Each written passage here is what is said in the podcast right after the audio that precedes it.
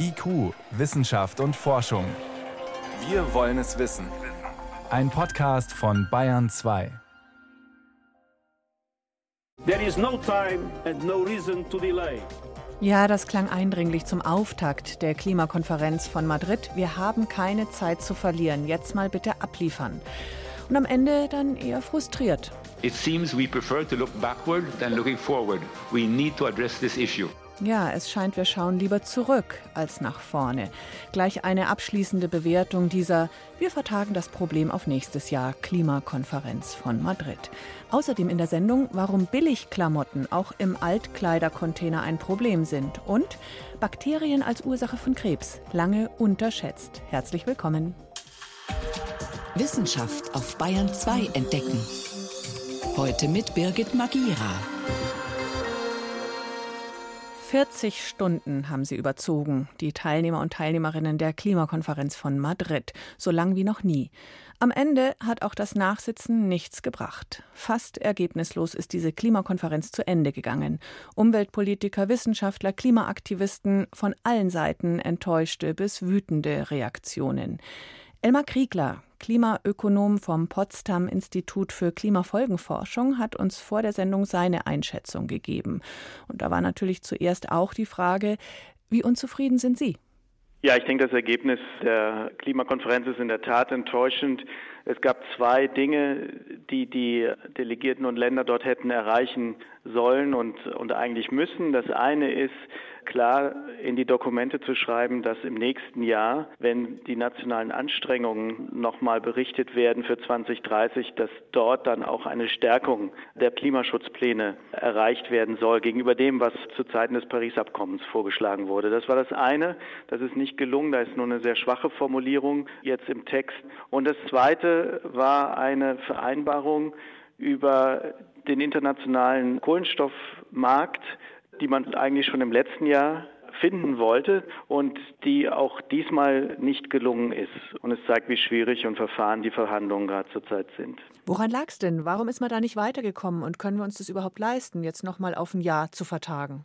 Also die Zeit drängt. Man kann das sich nicht leisten, das immer weiter zu vertagen.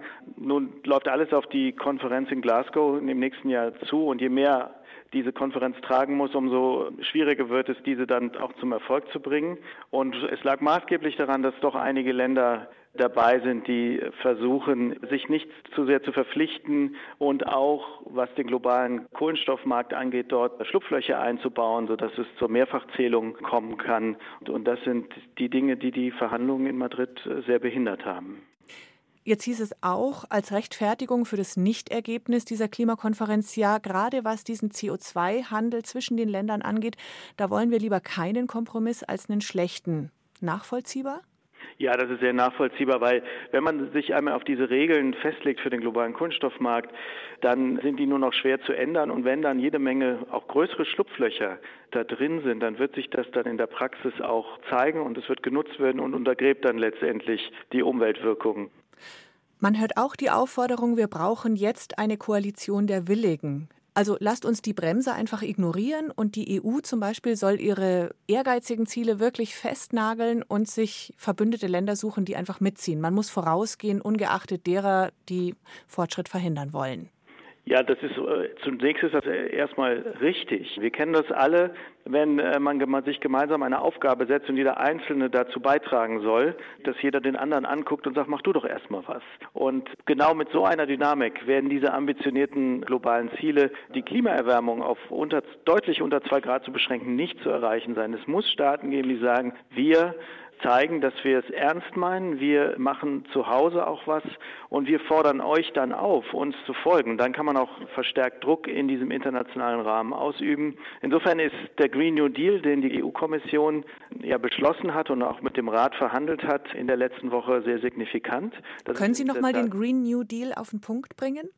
Ja, der Green New Deal hat zum Ziel, Europa und die Europäische Union klimaneutral bis zur Mitte des Jahrhunderts zu machen und auch die Ziele bis zwanzig dreißig zu verschärfen. Und das wäre ein wichtiges Signal für die nächste Klimaschutzkonferenz in Glasgow.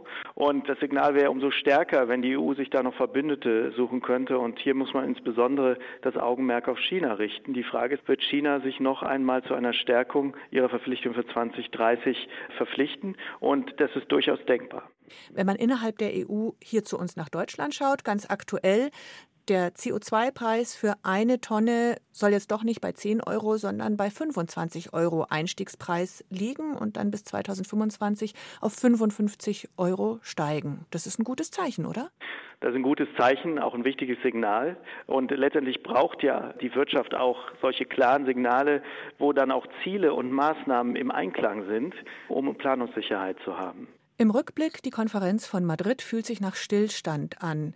Gibt es denn aus wissenschaftlicher Sicht einen Zeitpunkt, an dem es eigentlich zu spät ist? Zu spät ist es in dem Sinne nie. Es ist immer besser, ein halbes Grad weniger zu erwärmen, selbst wenn wir zwei Grad schon überschritten hätten, weil die Konsequenzen des Klimawandels und der Erderwärmung werden sich sehr stark mit jedem Zehntel Grad, mit, mit jedem halben Grad erhöhen. Aber natürlich werden die hehren Ziele, die man sich in Paris gesetzt hat, irgendwann außer Reichweite geraten. Und insbesondere kann man sagen, wenn es den Nationen nicht gelingt, ihre Pläne für zwanzig dreißig zu verschärfen, sodass die Emissionen zwanzig dreißig dann auch niedriger sein werden, als das im Moment absehbar ist mit den gegenwärtigen Plänen, dann wird es nicht mehr möglich sein, unter eins Komma fünf Grad Erwärmung zu bleiben. Sagt Elmar Kriegler. Er ist Klimaökonom am Potsdam-Institut für Klimafolgenforschung. Das war seine Bewertung rückblickend zur Klimakonferenz von Madrid. Vielen Dank. Vielen Dank.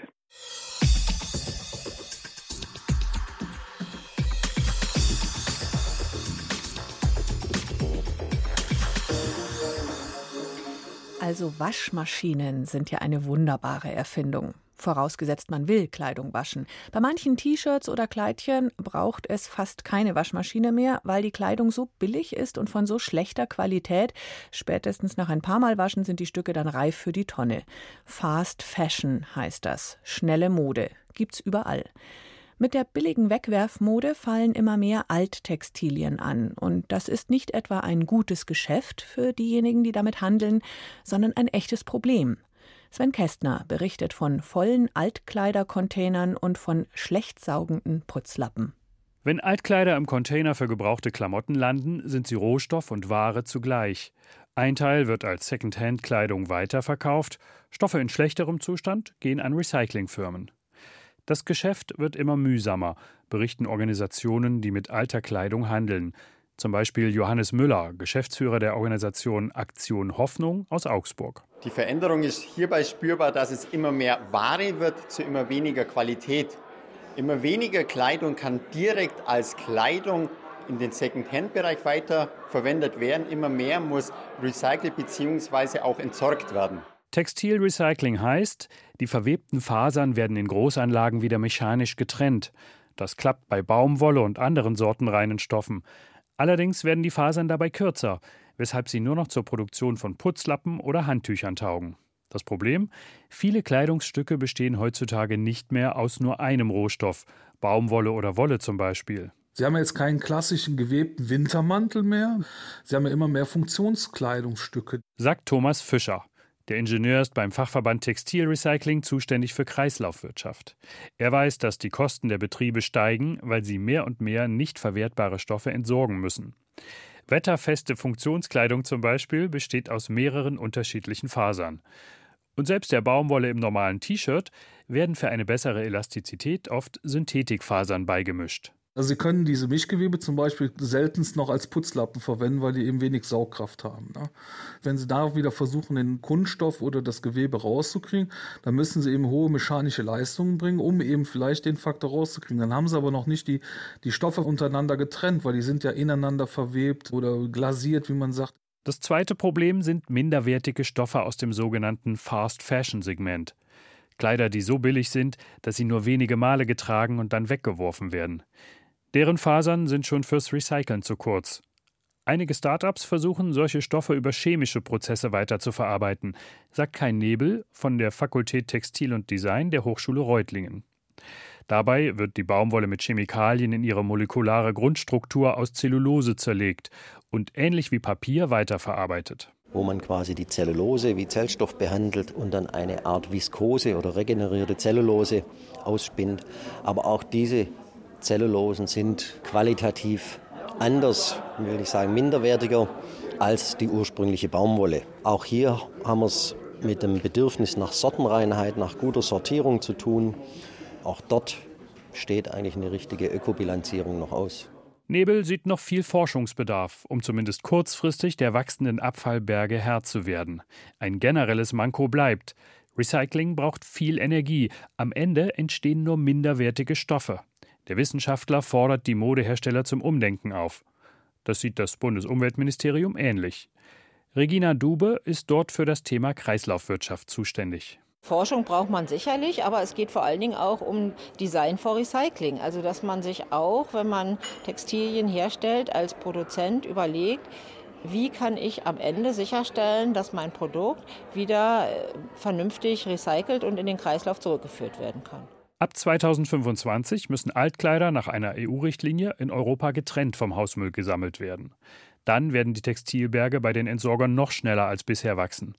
Nachhaltigkeitsforscher Kai Nebel von der Hochschule Reutlingen erwartet, dass Recycling und Second-Hand-Handel allein das Problem nicht lösen werden. Wir sollten die Textilien überhaupt mal nutzen. Es werden viel zu viele Textilien hergestellt, die nicht verkauft oder wenn sie verkauft werden, nicht genutzt werden. Und dann muss ich mir auch keine Gedanken über das Recycling machen. Sven Kästner war das über Textilrecycling und das Problem mit Billigklamotten. Hier ist Bayern zwei um achtzehn Uhr sechzehn. Bayern zwei. Wissenschaft schnell erzählt.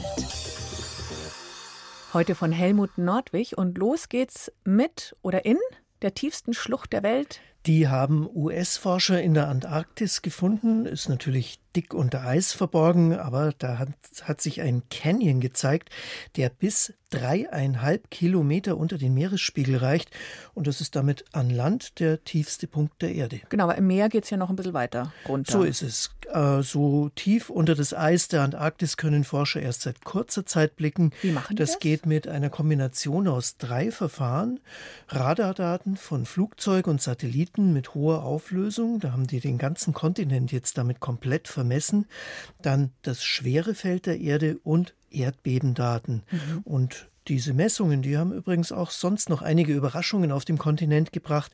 Da gibt es doch etliche Berge und Täler, die man nicht sieht, Felsbuckel und Senken unter dem Eis.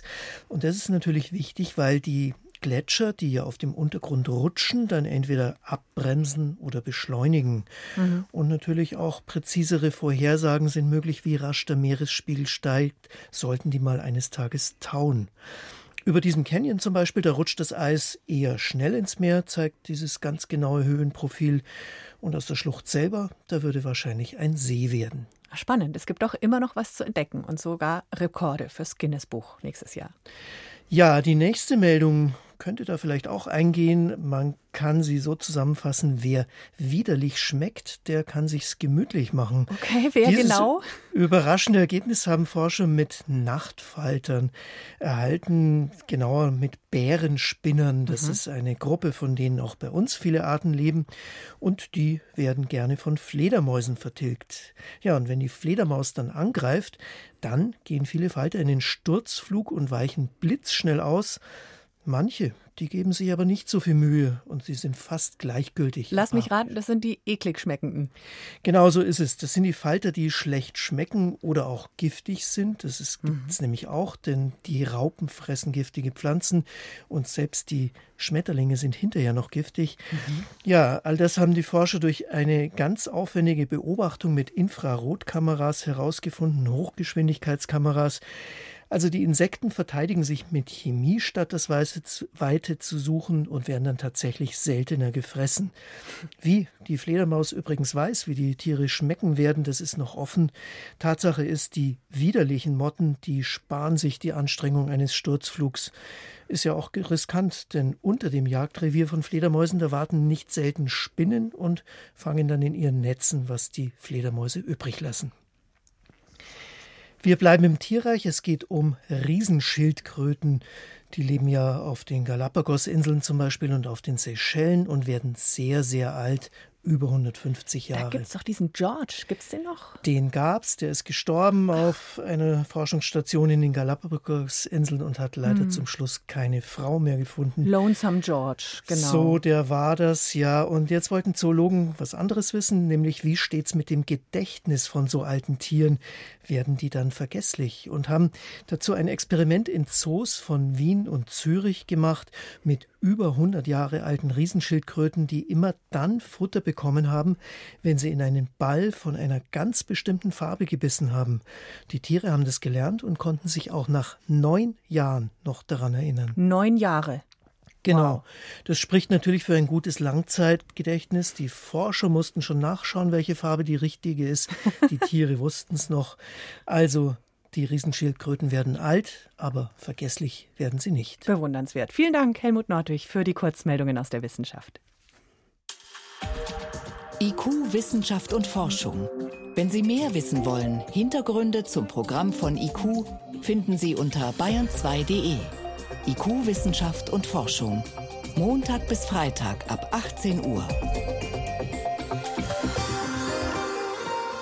Es ist jetzt schon ein paar Jahre her, da hat ein deutscher Forscher, Harald Zurhausen, den Medizinnobelpreis bekommen. Und zwar für die Entdeckung, dass bestimmte Viren Gebärmutterhalskrebs auslösen können. Das war damals spektakulär. Viele haben es auch erst nicht glauben wollen, dass Viren was mit Krebs zu tun haben könnten.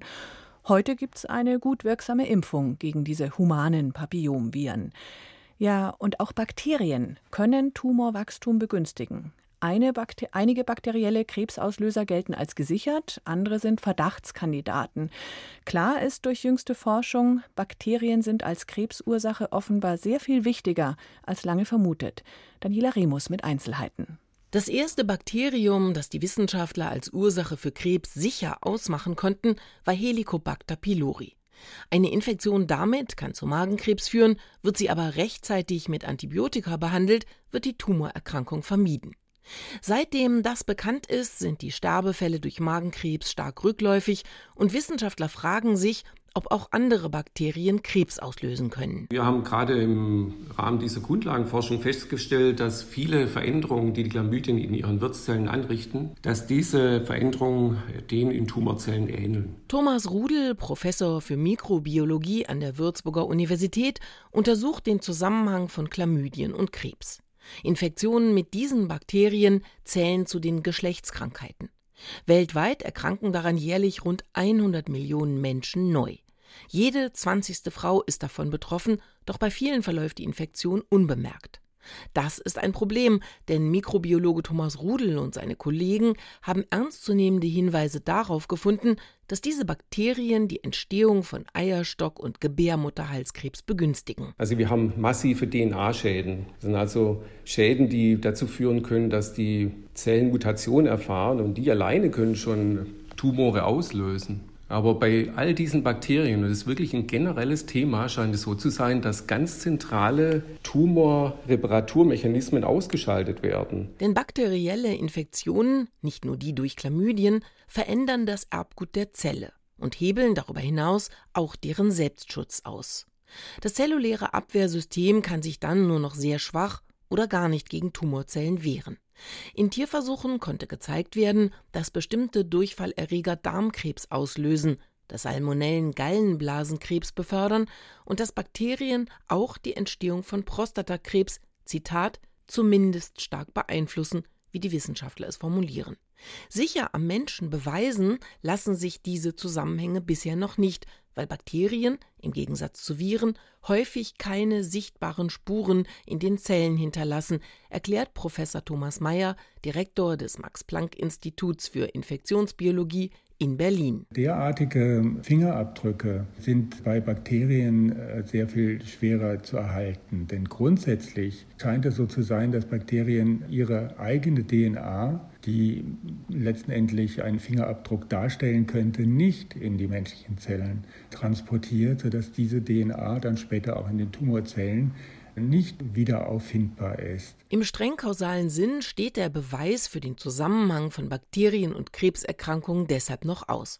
Erschwerend kommt für die Forscher hinzu, dass in der Regel mehrere Jahrzehnte vergehen zwischen einer bakteriellen Infektion und einer Krebserkrankung. Was wir heute auch wissen, also D N A-Schäden alleine sind wahrscheinlich nicht der Ursprung, der alleinige Ursprung einer Krebsentstehung, sondern wir brauchen wahrscheinlich weitere Einflüsse, insbesondere zum Beispiel inflammatorische Prozesse, die das Wachstum insbesondere der Krebszellen begünstigen. Aber auch solche inflammatorischen, also Entzündungsprozesse, werden in vielen Fällen durch Bakterien verursacht.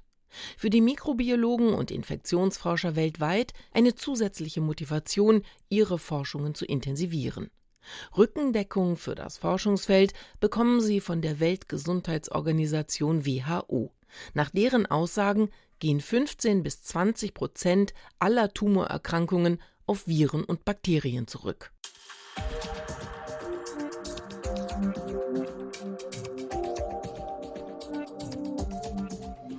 Automatische Rollläden, die verrückt spielen und dauernd rauf und runter fahren, oder ein selbstfahrendes Auto, das ohne Not einen Unfall baut, oder richtig dramatisch Flugzeuge, die wegen unausgereifter Technik abstürzen. Nicht nur Menschen, auch Maschinen machen Fehler. Und damit ein Fehler höchstens einmal passiert, besser gar nicht, gibt's, genau, Fehlerforscher. So einem haben wir unseren Fragebogen vorgelegt. Den kriegen immer mal wieder Wissenschaftler von uns, einfach weil wir wissen wollen, was treibt den oder die eigentlich an. Ausgefragt. hundertachtzig Sekunden mit Jan Hagen. Beruf. Ja, ich bin Associate Professor an der European School of Management and Technology in Berlin. Ihr Spezialgebiet? Das Thema Führung und wie man über Fehler in Organisationen kommunizieren kann. Warum hat die Welt auf Ihre Forschung gewartet? Ich weiß nicht, ob sie darauf gewartet hat, aber ich hoffe mal, dass der Beitrag der Forschung dazu dient, Dinge sicherer zu machen. Wenn ich an das medizinische Umfeld denke, dass wir, wenn Fehler gemacht werden, eben nicht immer nur das Negative sehen, sondern eben auch die Chancen erkennen, die daraus entstehen und dadurch eben Lernen auch möglich wird. Was hätten Sie noch werden wollen? Ganz klar, Pilot. Mich hat Fliegen immer interessiert. Fliegerei, dritte Dimension war immer meine Leidenschaft. Bei welchem Fachbegriff versprechen Sie sich immer? Serendipity oder, oh mein Gott, es ist Englisch. Ich krieg's nicht hin. Ich scheitere jedes Mal dran. Was liegt gerade auf Ihrem Schreibtisch ganz oben? Was mich im Moment umtreibt, ist ein neues Buch, was ich gerne schreiben möchte, zu dem Thema, wie Menschen und Maschinen interagieren und wie Menschen bei Fehlern, die Maschinen machen, reagieren. Ja, also das Stichwort sieben drei sieben Max acht ist ja jetzt in vielerlei Munde. Das ist etwas, was mich schon seit längerem interessiert, wie Menschen damit fertig werden müssen, aber was das auch bedeutet, wie eine Organisation sich darauf vorbereiten muss, dass so etwas passieren kann. Was war Ihr größter beruflicher Erfolg? Ich weiß gar nicht, ob Erfolg, aber was mich zumindest freut, ist das Buch, was ich zum Thema Fehler geschrieben habe, dass das tatsächlich ein Stück weit Anklang gefunden hat. Was ich immer wieder wahrnehme, ist, dass wir in dem Fach, was ich mache, also die Wirtschaftswissenschaften und eben gerade das im Bereich den Business Schools machen, geht es ja oftmals darum, über Erfolgsgeschichten zu sprechen. Warum war Bill Gates so erfolgreich? Warum war Steve Jobs erfolgreich? Was hat die Firmen groß gemacht? Und ich befasse mich ja eigentlich genau mit dem Gegenteil. Warum ist dieser Fehlschlag passiert? Warum ist dieser Unfall passiert?